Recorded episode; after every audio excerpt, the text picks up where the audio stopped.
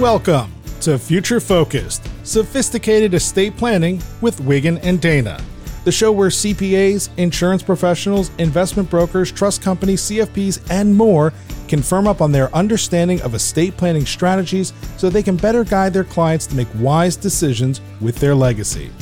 Future Focus is hosted by Aaron Nichols and Michael Clear, partners of the Private Client Services Department at Wiggin and Dana.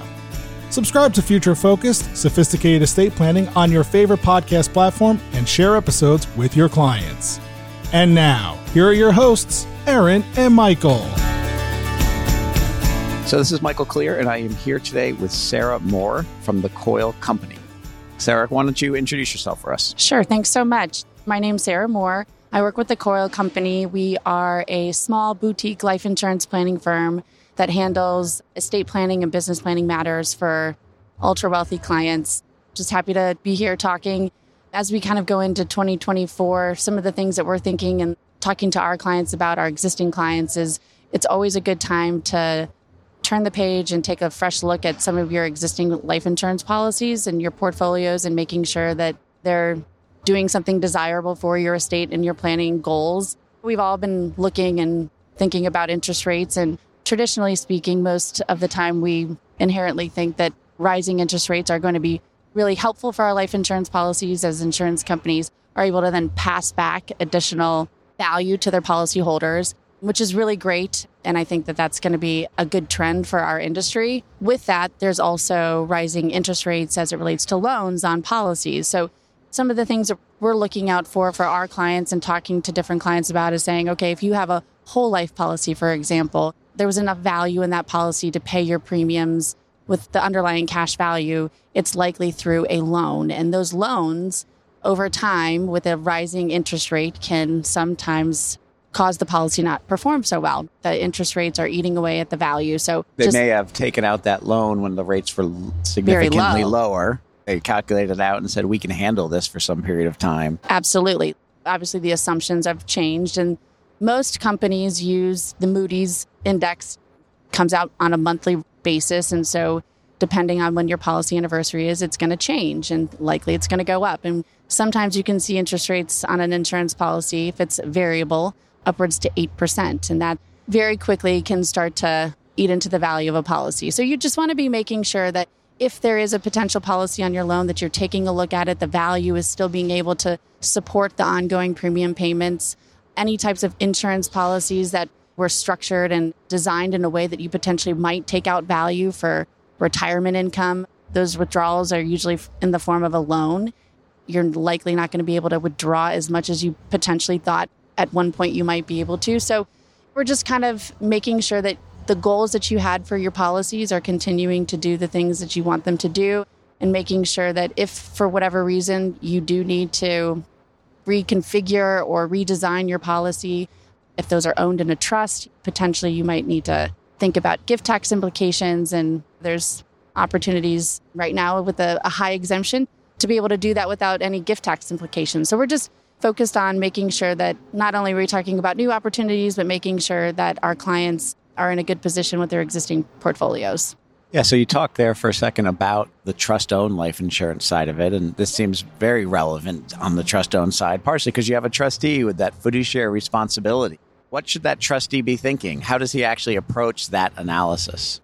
Obviously, working with an insurance professional that understands the underlying mechanics of that policy. But I think a trustee probably doesn't necessarily know the intricacies of how a policy works, but they don't necessarily need to it's going out and asking for an in-force illustration from that insurance company. And I think looking at different underlying assumptions. And you can reach out to us. We're happy to be a second side of eyes for clients as it relates to looking at their insurance policies.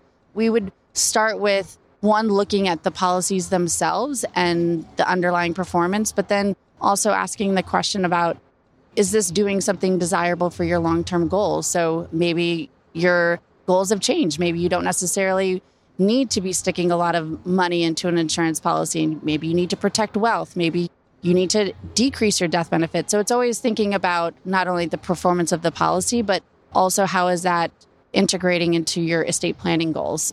Those are the two ways that we would look at it.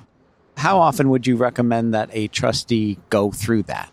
Clearly, if we have a loan, we're going to do it, but in general as well.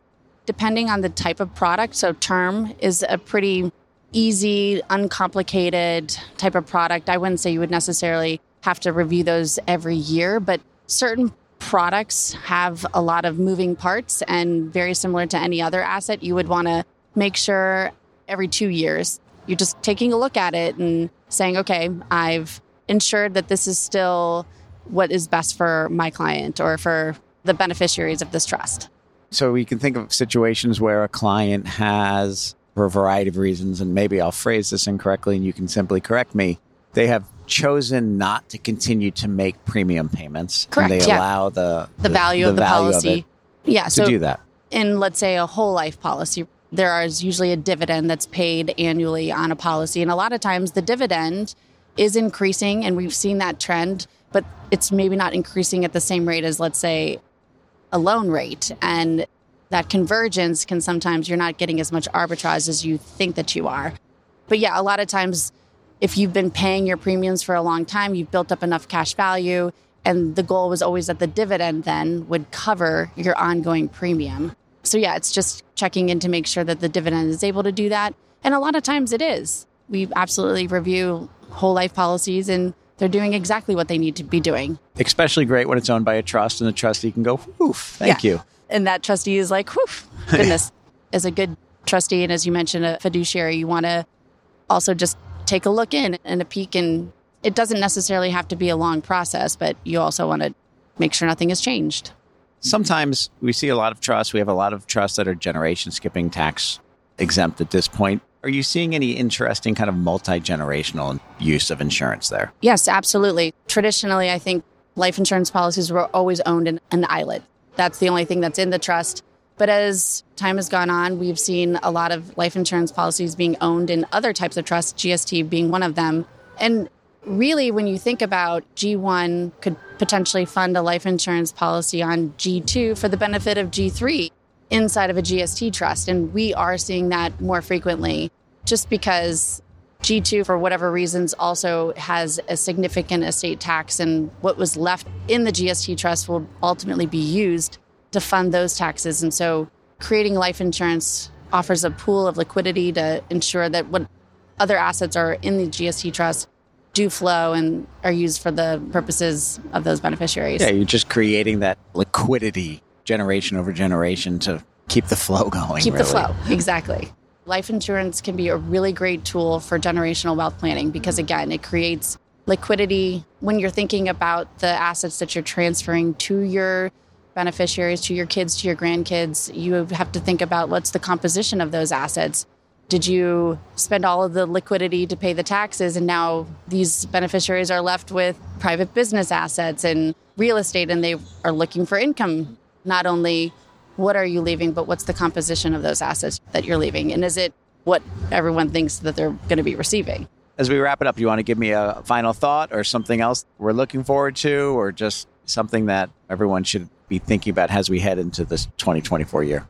As we get closer and closer to 2026, all of us on the estate planning side are encouraging clients to be thinking about their long term planning goals. And we would always say that life insurance can be a really interesting tool as a consideration in their long term estate planning goals, specifically for clients that have illiquid assets. Life insurance is interesting because it offers a time diversification as well. You're creating immediate liquidity at a time that you potentially really need it. Everyone always thinks that there's always more time, and that's always true. But your health is also an asset. Continuing to wait can work out, and sometimes it doesn't, but also thinking about your health and your wealth together is always a good consideration. Well, thank you very much. And thank you for joining me and giving those great insights today. Thanks so much. Thank you for listening to Future Focused Sophisticated Estate Planning, hosted by Aaron Nichols and Michael Clear, partners of the Private Client Services Department at Wiggin and Dana. At Wiggin and Dana, our aim is preserving the wealth that a family has worked so hard to create and pride ourselves in offering value driven solutions and results.